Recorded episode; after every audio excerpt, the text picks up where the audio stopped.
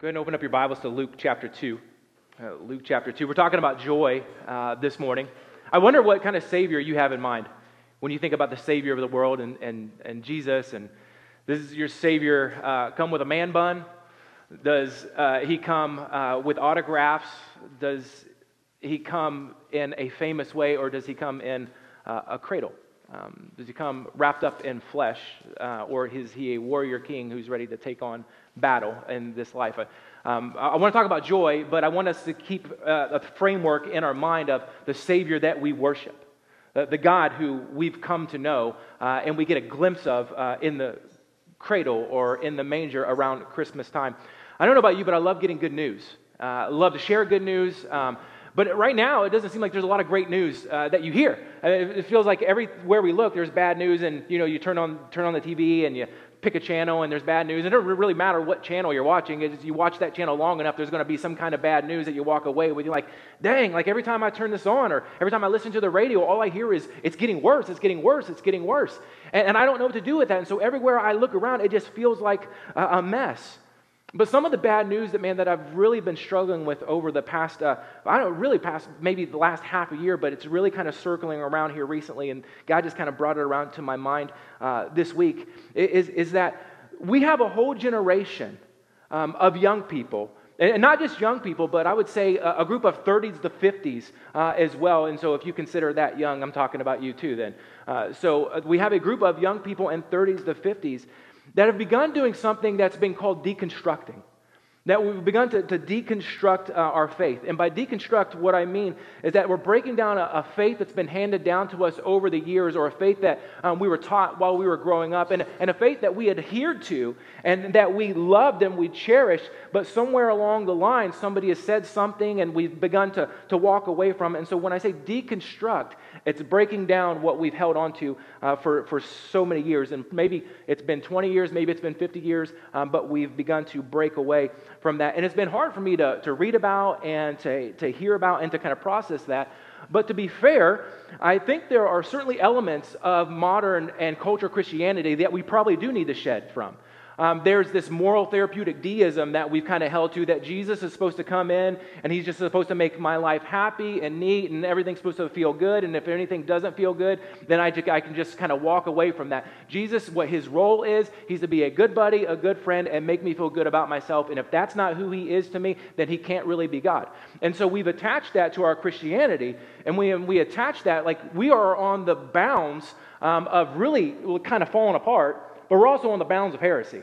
Uh, as well. And so there are some things that we just really need to shed away from that we've just adopted because it's been culturally accepted and we've added to, we become what would, some people would call syncretistic. We've grabbed little bits and pieces of faith that we've heard out in the culture or little bits of even American Christianity and attached it to that. This is what Jesus is supposed to look like and this is who Jesus is supposed to be. And when he doesn't act or think or do those sorts of things, then our faith begins to break down. And so those are things that we need to detach from. But it feels to me like we're kind of living in this society. Um, and, and I keep reading about and I keep hearing about people who are deconstructing their faith. And what's happening is they're discipling others to come along with them in this journey. And saying, hey, as I deconstruct and break this thing down, why don't you come along with me and break yours down too? Almost like it's a disease that we've got to be cured from. Uh, like, like it's something that we've been enduring for the past 20, 30 years of our life, and now we've finally been open up our mind enough where we can shed this, this gospel that we've held for so long and, and enter into a new era and a new age of, of truth. And so we're being discipled in, into this place. And what you're seeing is this mass exodus of people who are following this cultural movement away from the truth, and I would say away from the good news of Jesus. And when you take Jesus out of the equation and you move him away from our lives and you separate who we are from that, what happens is there's a void of joy that gets left behind. Because the reality is, and this isn't to be cliche or, or whatnot, but this is the reality. When there's no Jesus, there really is no joy. And because joy is something that we that's not circumstantial. Joy is something that lasts through the ups and downs of life. It's not like if things go the way that I want it to go or things just pan out the way that I want it to go that I can have joy. Happiness can do that. You can be happy when things uh, are going well, and you can be sad when things are going well, but joy is something that does, isn't based on circumstances. But when you remove Jesus out of the picture, now it becomes circumstantial. Now it becomes if things go well, I can be okay. But where there's no Jesus, there is really no joy. And so I've been watching this and I'm trying to make sense out of all of it. And I know that there are some real honest folks who are trying to figure out what do I do with Jesus? And we're just trying to search this out. But as I'm processing what I'm seeing, it feels like that we're in this society where we're desperately, desperately grappling with something that, that I've just called like, man, this, this is the battle of self. We're, we're battling self. And here's what I mean by that we want a world that we can control, don't we? I mean, let's be honest. When things feel out of control, what do we feel like in ourselves? Like, man, if I was in control, things would be better. We want a world that we can control. We want a world that, like, we're, we're, we're pulling the strings. And, and we want, in the same vein, we want a God that we can essentially design that works for our particular lifestyle. Whatever that lifestyle may be, just fit in whatever, whatever it is that you do, whatever you want to do, whatever you want to be, wherever you want to go. If we want a God that helps us to accomplish the lifestyle that, that we want to live, whatever that lifestyle might be. And we want a God who conforms to us and signs off on the things that we do rather than conforms and transforms us into his image and likeness. We want him to sign off on, on our life. And so, if we read anything in the Bible or we hear anything that's taught from the scriptures, and, and, and it's something that contradicts with who we in our mind already believe God to be, or something that contradicts with the current culture of Christianity or our lifestyle that we've been trying to live, we are left with a choice to make. And the choice is we either uh, assume that God wasn't serious when He said it in the first place, or we assume that if He said it, maybe it wasn't true that the words that he said wasn't true, and then we have a battle against his character, who he says he is, and the words of truth. And so we can either just, just assume that everything was wrong that was ever written or disregard it as not really being serious, or we can, I think, in the realm of humility, when we approach the Bible, we let God's word spirit, eh, we let God's spirit speak to us through his word, and we allow him to make the adjustments inside of us that we need that allows us to look less and less like the world and more and more like Jesus. More and more like Jesus and less and less like the darkness that he stepped into and that he continues to step into. And we've said a thousand times over from this stage, and we hear it in, in our Christianity that, that God is for us, right? God is for us, He is for us, He is for us, He is for us, and He is not against us. And a thousand times over, we see in throughout the scripture that this is true, that He is for us. But he doesn't try to squeeze himself into our lifestyle. He doesn't try to squeeze himself into to our plans. He doesn't try to conform to us. What he does is he comes in and he transforms us, puts his spirit inside of us, transforms us to look like him, and then we begin a process of, of conforming to his image rather than him changing to our image. Because scripture tells us that God is immutable, that he doesn't change. And so we don't bring him down to change our world or to change, um, sorry, we don't bring him down and him and make him conform to us. He comes down and, and he allows us to conform to him. This is who he is. This is who our God is. And we have this conflict when we're battling the self and who we want God to be and who he actually is. And, and so we end up on this journey of what we've been seeing of, of deconstruction. But we can't just have everything our way. If we could have everything our way, God wouldn't have needed to come our way, but we can't have things our way. And so God did come our way, and He did so in Jesus. He did it in Emmanuel. He did it with God with us. And so this journey of deconstructing, it ultimately leads us away from the good news of great joy. It doesn't lead us to greater joy, it leads us away from this great joy. And here, here's the reality Jesus steps into this world to set us free from the bondage of self. He steps in to set us free from the bondage of self, and so that we might be able to move towards the joy that He came to offer us. And so that's what I want to read about when we look at Luke 2. That's what I want to frame what's happening here. So in Luke 2, you, you have these words. At that time, the Roman Emperor Augustus decreed that a census should be taken throughout the Roman Empire. This was the first census taken when Quirinius was governor of Syria. All returned to their own ancestral towns to register for the census. And because Joseph was a descendant of King David, he had to go to Bethlehem in Judea, David's ancient home.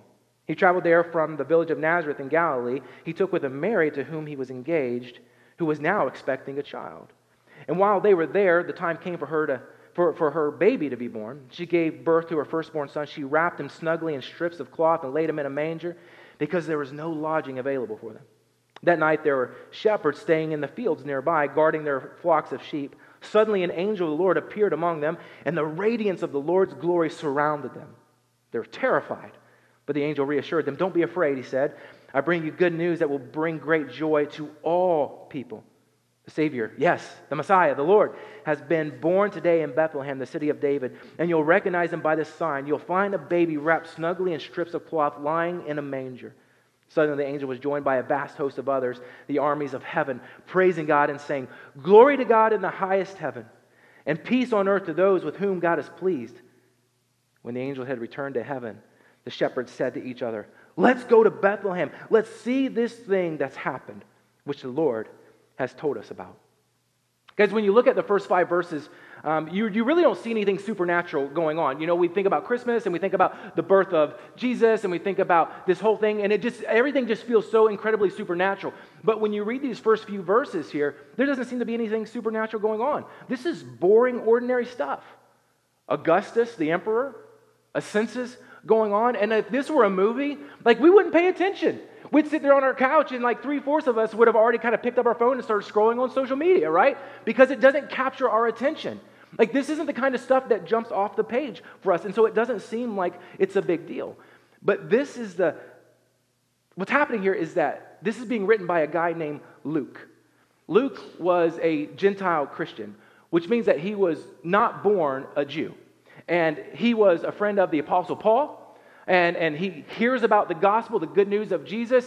He responds in joy and he places faith in Jesus, right? His life is completely flipped upside down. And so the gift that he had, God begins to use and he becomes, um, uh, he becomes a historian for the truth of God. He becomes a, a spokesman for Jesus and, and who he was.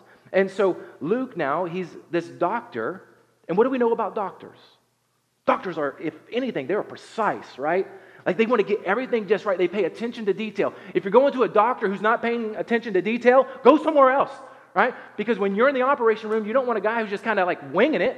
Like, it's just like, oh, maybe we have the tools that we need to do this job. I don't know.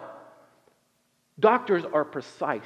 And Luke was a doctor of the most precise order. He's not in there just winging it, right? And so, as a doctor, he is keenly aware of the need to pay attention to the details because if you miss some of the details in the operation room, it's a matter of life and death.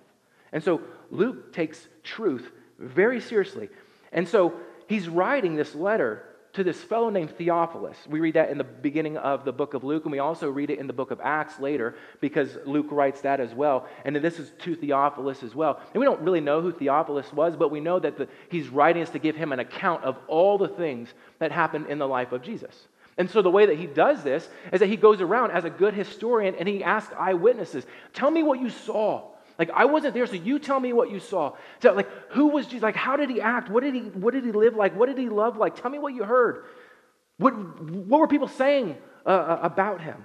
The truth was incredibly important to Luke.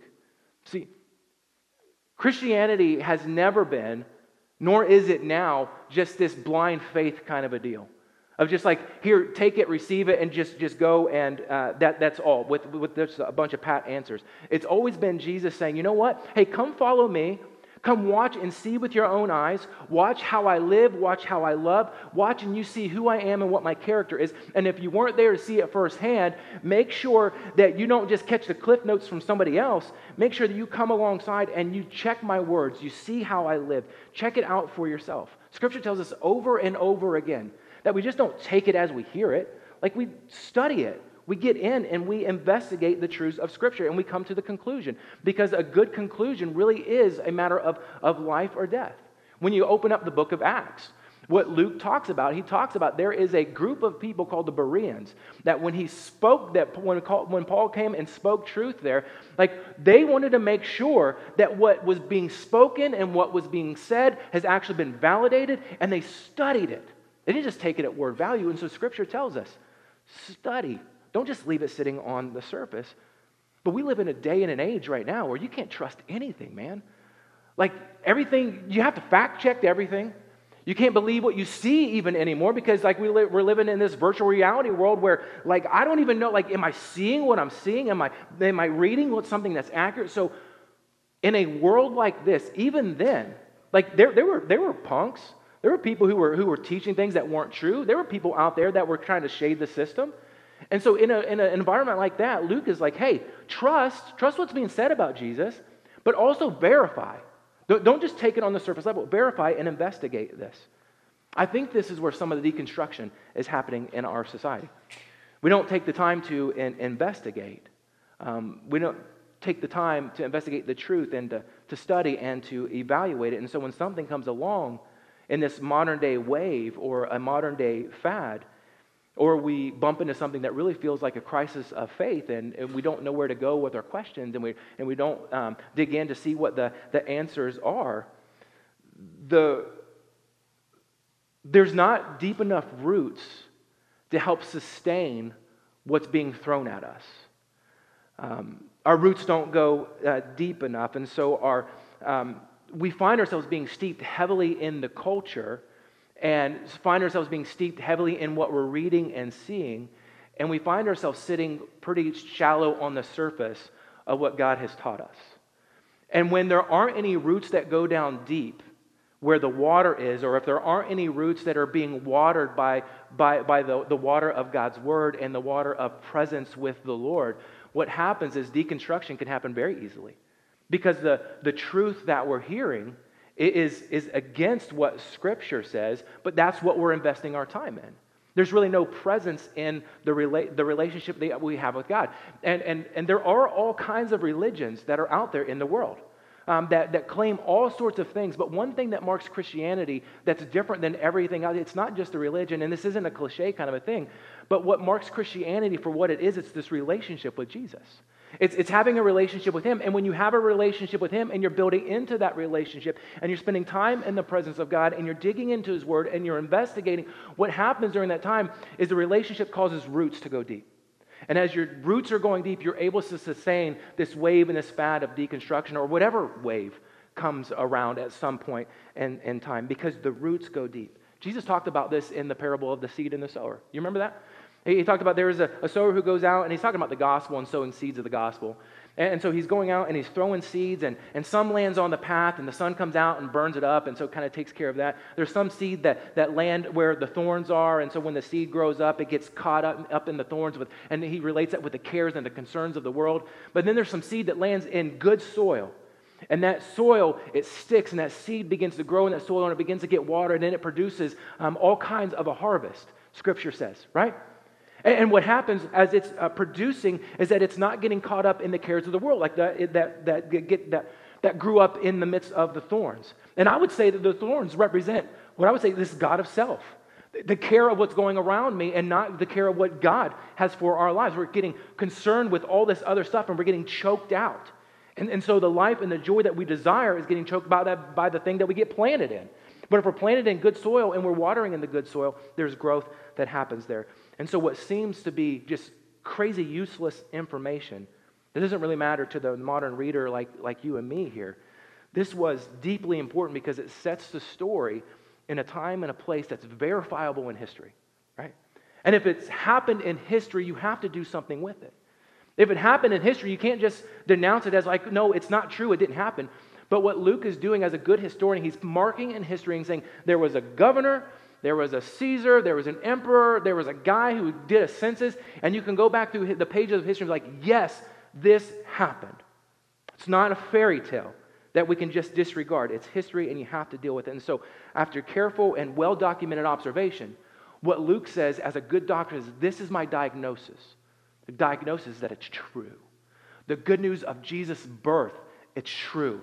The good news of his life well lived, it's true. The good news of the cross, and the bad news of, uh, of our sin, um, the good news is that He took it away, He took it to the cross. Like, I can verify to you that this is true. And it demands a response from those who heard it. And so, how do we respond when we hear about this gospel? How do we respond when we hear about this good news?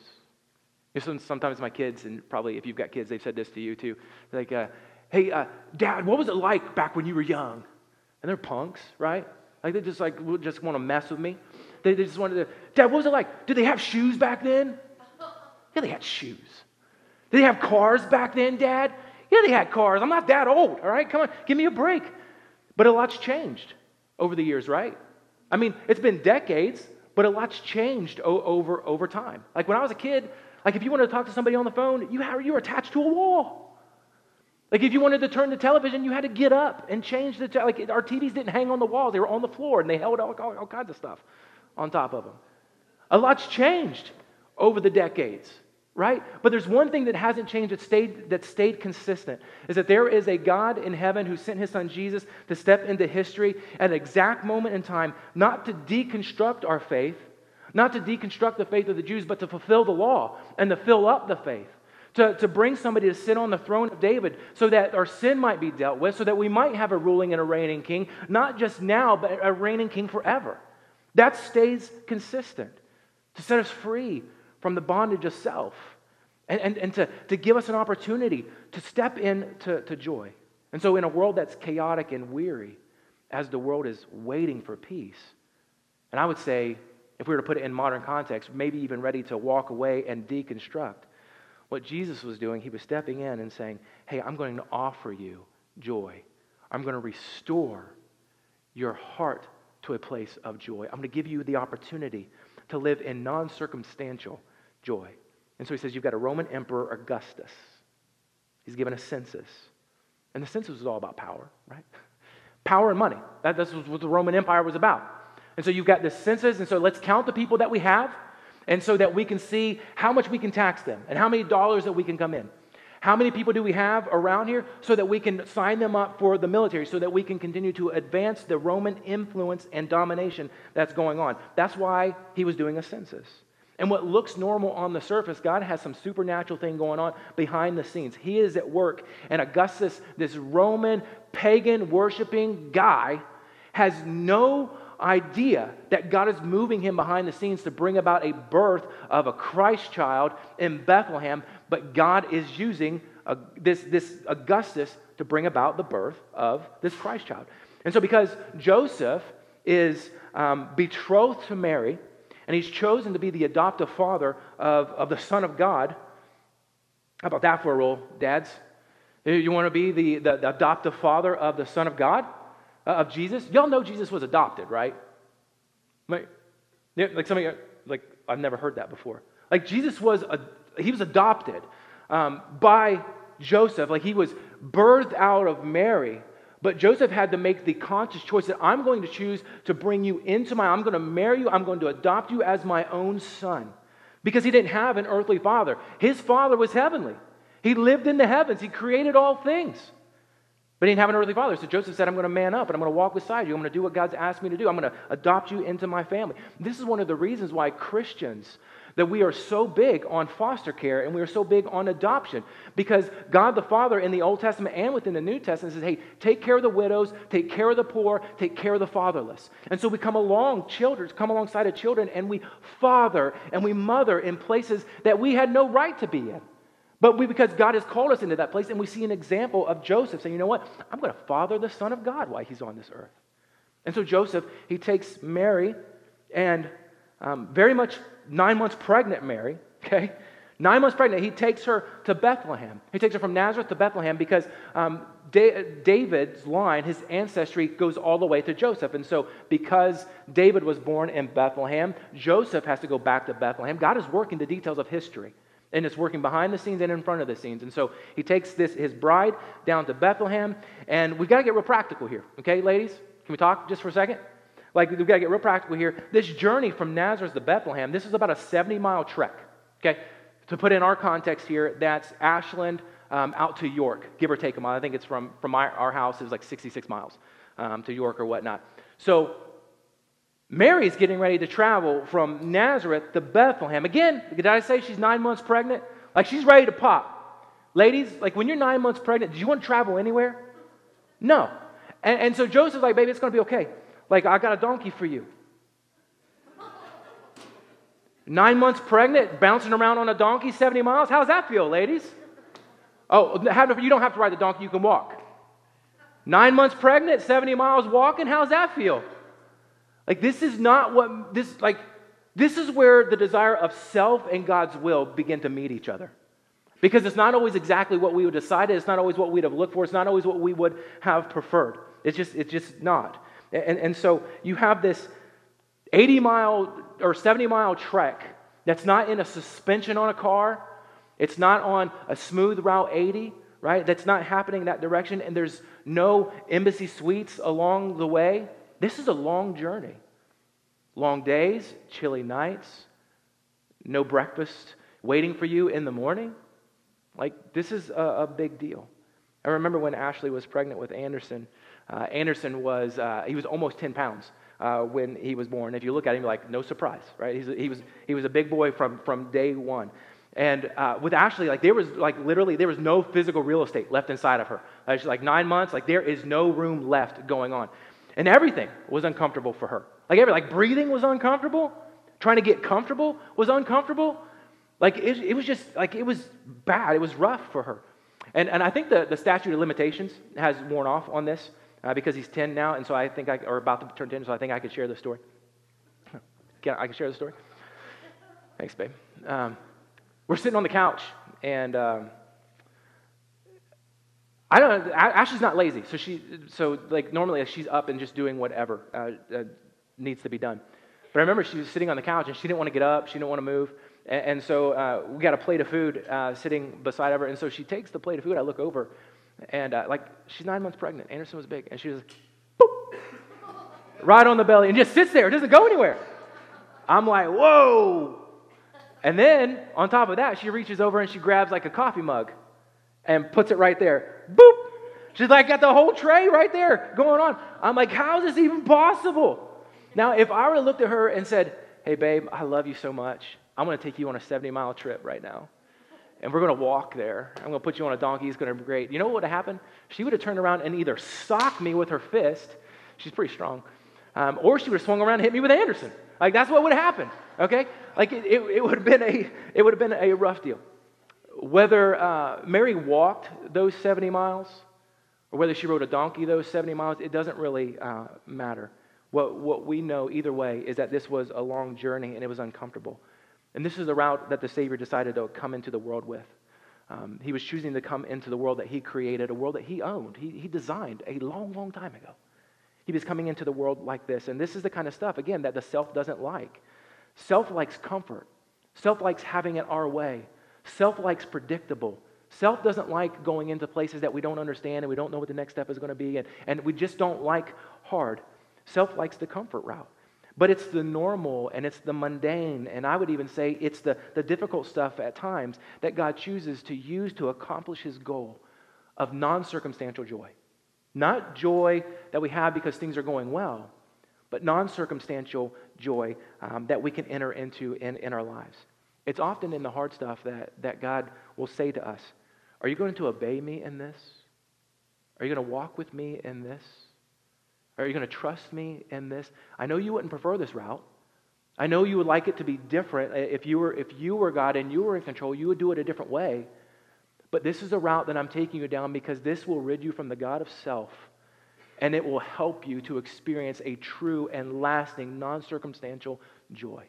In the midst of us wanting to control and own everything our own way, this is how I'm going to take your grip off of yourself and allow you to lean in and experience joy.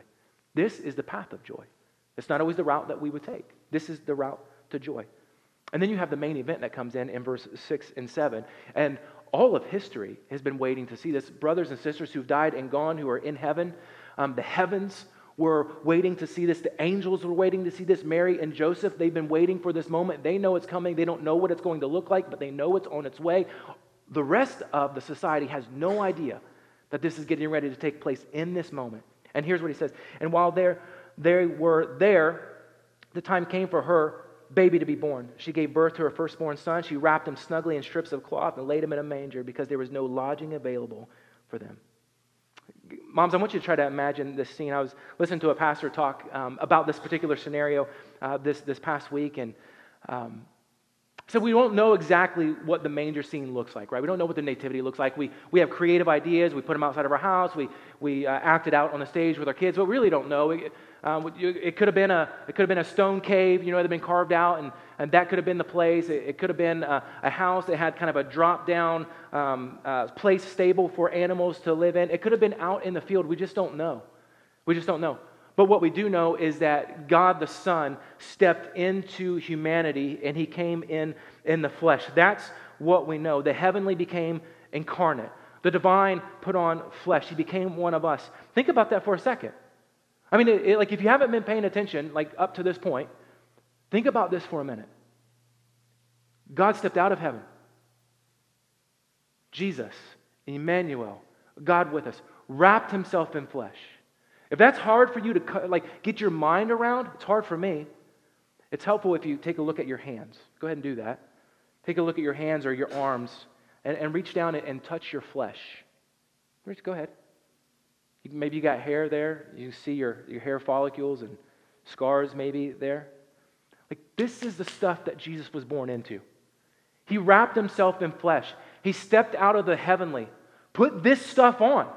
He put skin around himself and he became one of us. And he did this for you and he did it for me. He became flesh, put on real skin, just wrapped himself in our lives to give us life. Moms, I want you to think about this too. Um, the reality of what that, the nature of that scene would have been like.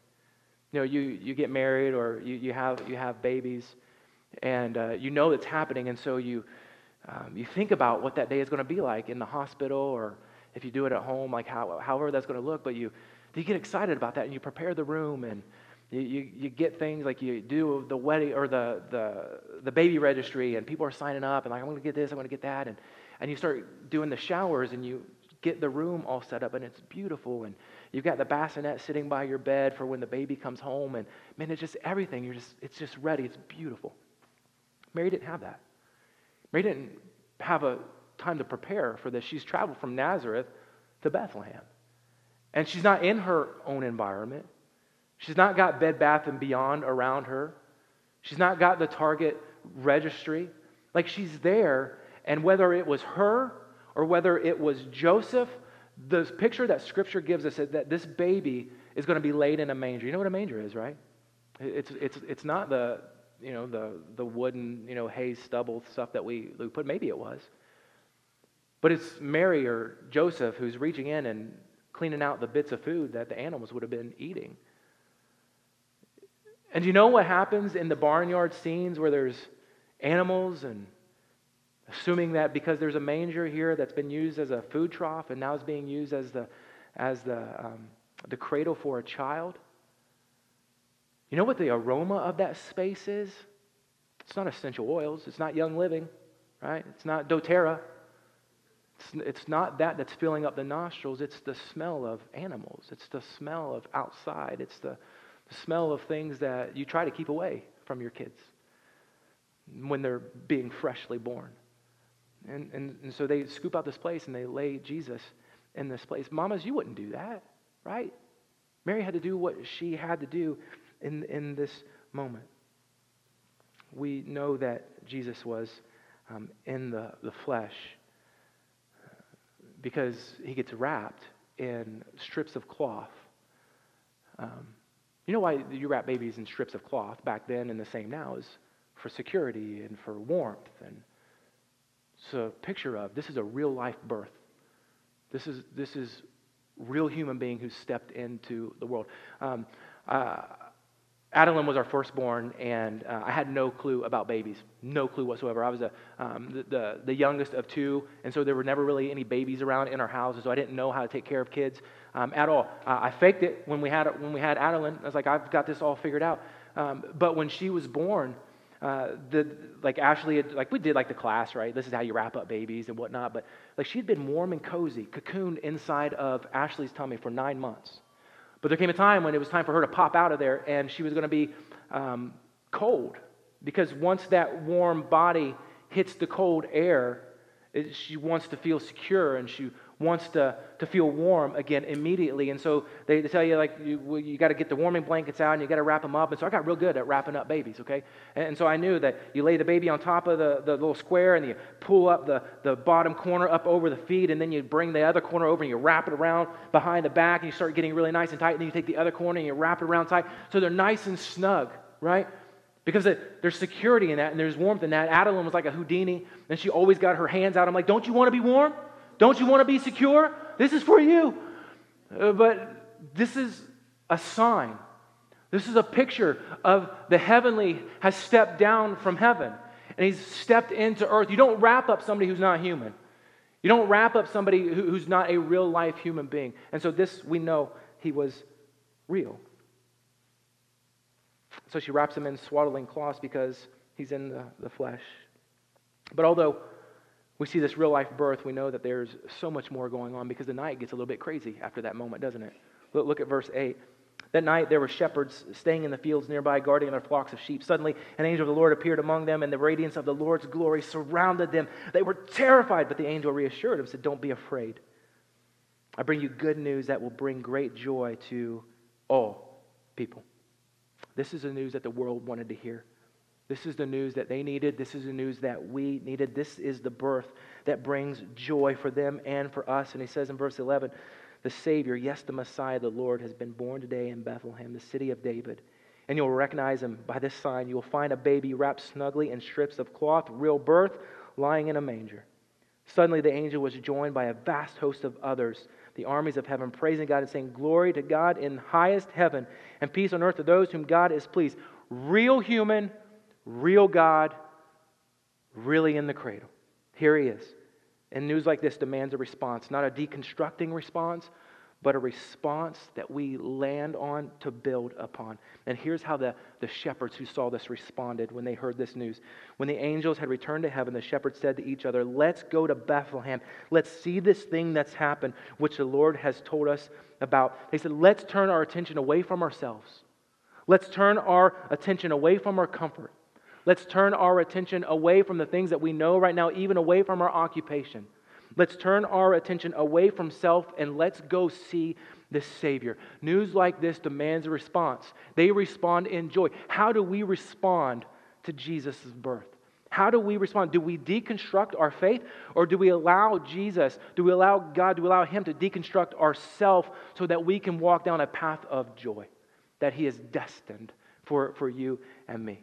God's path to joy isn't what we would always assume it would be.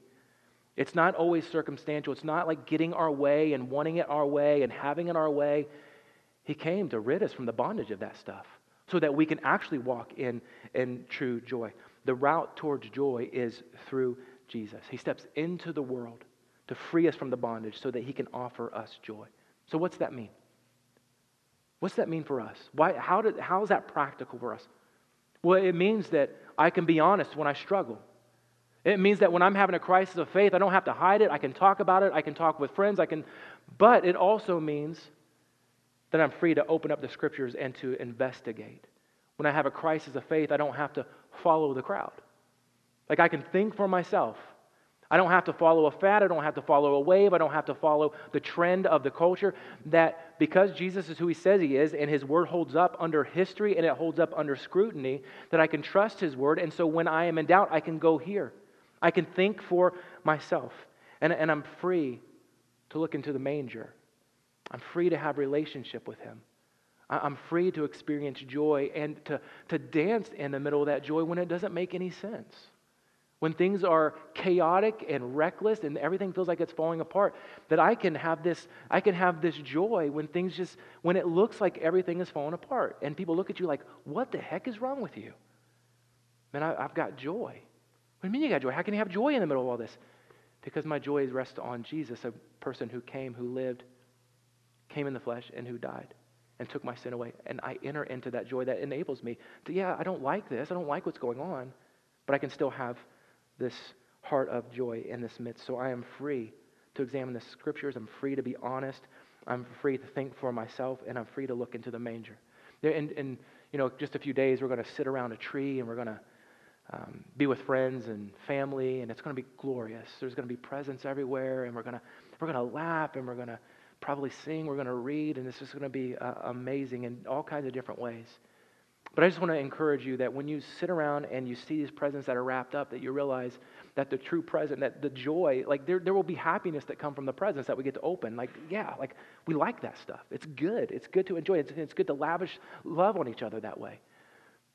But the real present isn't going to be what's wrapped up under the tree. The real present that brings joy is the one who came wrapped up in flesh, who would eventually grow up and go to a cross and die for us so that we really could have a real relationship with him and walk in with joy to any circumstance that we have. Would you pray with me?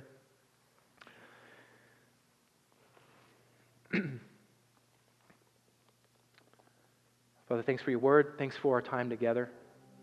Thanks that uh, you met us in this place. Uh, Father, re, uh, almost even regardless of what's said here, your spirit just, just works and does his thing. You had a word for everybody in here, and it's different for, for each of us because your spirit moves the way that he wants to move. But I thank you that we got to hear your word.